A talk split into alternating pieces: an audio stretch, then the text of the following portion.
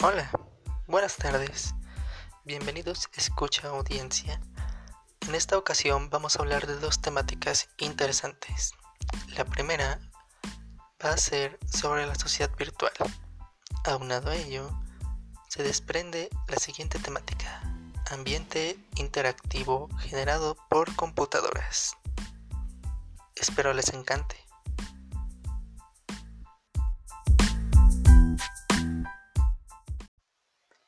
Iniciamos en un mundo digitalizado, un mundo conectado, un lugar donde el espacio y el tiempo se ven alejados a nuestra propia realidad.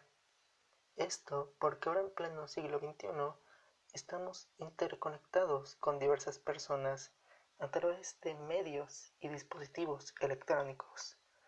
Dispositivos que han creado una nueva comunidad, una comunidad virtual una sociedad o comunidad virtual se caracteriza porque sus miembros no son agentes físicos, pertenecientes a una misma nacionalidad o comparten mismos ideales, sino que existe una mayor diversidad de estas características al ser una comunidad asincrónica.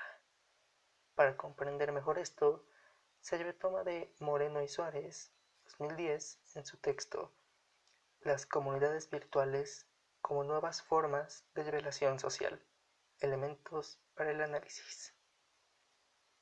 En plena expansión de Internet, las comunidades virtuales se están convirtiendo en un nuevo formato de relación social, en el que los diferentes colectivos acuden a ellas para satisfacer sus expectativas o necesidades, para aportar su colaboración y para sentirse parte de un colectivo. A diferencia de la comunidad tradicional, estos espacios impersonales se caracterizan por el anonimato y la carencia de contacto físico. Ahora que hemos comprendido mejor lo que implica una sociedad virtual, se puede mencionar los tipos que existen.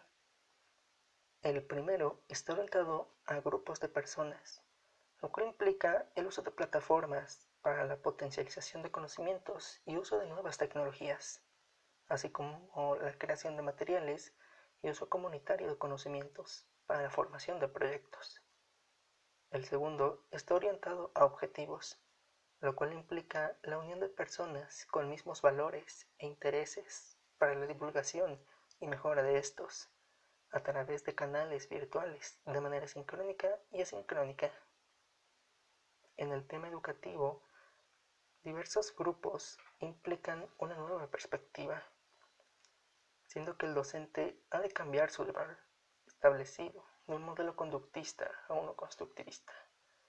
Esto implica un cambio no solo en esta estructura, sino también en la importancia del proceso de enseñanza y aprendizaje, pues se ha de gestionar habilidades de trabajo cooperativo en la creación de nuevas técnicas de enseñanza. El siguiente tema es el ambiente interactivo generado por computadoras. Ya se ha mencionado la interacción tan estrecha y casi irrompible ahora de la tecnología para la vida diaria, además de ver cómo ésta ha cambiado papeles tradicionales para dar mejor respuesta a problemas educativos actuales. Pero ahora hemos de ver la manera en que se ha de conseguir esto. Según Hiraldo, 2013, en su texto, uso de los entornos virtuales de aprendizaje en la educación a distancia, describe que un ambiente o entorno virtual de aprendizaje es el conjunto de medios de interacción sincrónica y asincrónica, donde se lleva a cabo el proceso de enseñanza y aprendizaje.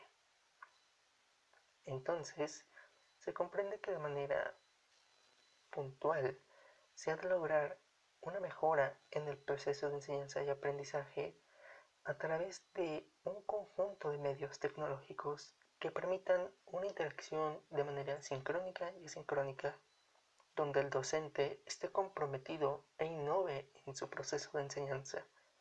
Un ejemplo sería el uso de plataformas como Zoom y Meet, que han tenido un gran auge en inicios de la actual pandemia sanitaria. Pero para lograr realmente interactuar con el alumnado, se debe considerar cuatro pasos. El primero es el diseño del programa a enseñar. un ajuste de sus características físicas de enseñanza a lo virtual. El segundo es la consideración del grupo de personas a quienes se piensa poner en práctica este diseño. La edad influye bastante en las actividades que incluya. El tercer punto son los objetivos a lograr. Desde antes, durante y después de cada sesión, pues el alumno no viene vacío en sus saberes. Y de tomar estos ayudarán a postular logros más cercanos a la realidad que se vive y al objetivo verdadero que se quiere lograr. Una enseñanza, un conocimiento. El último es la selección de recursos con los que se han de conseguir el máximo de logros.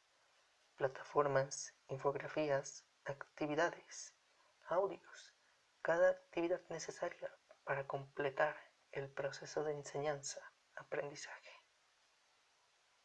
Estos pasos deben de ser guiados en rubros específicos como lo son el de conocimiento, colaboración, asesoría y experimentación y gestión. Para generar este lugar de comunidad se ha de ver el ciberespacio y la telepresencia. El ciberespacio es aquel lugar virtual determinado por la conexión a red de cada usuario. Estos pueden ser los sitios de chat o foros de reunión virtual. La telepresencia es la transmisión de presencia en lugares lejanos por medio de una conexión de Internet a través de plataformas de videoconferencia. Ser Zoom, Meet, Skype, etc.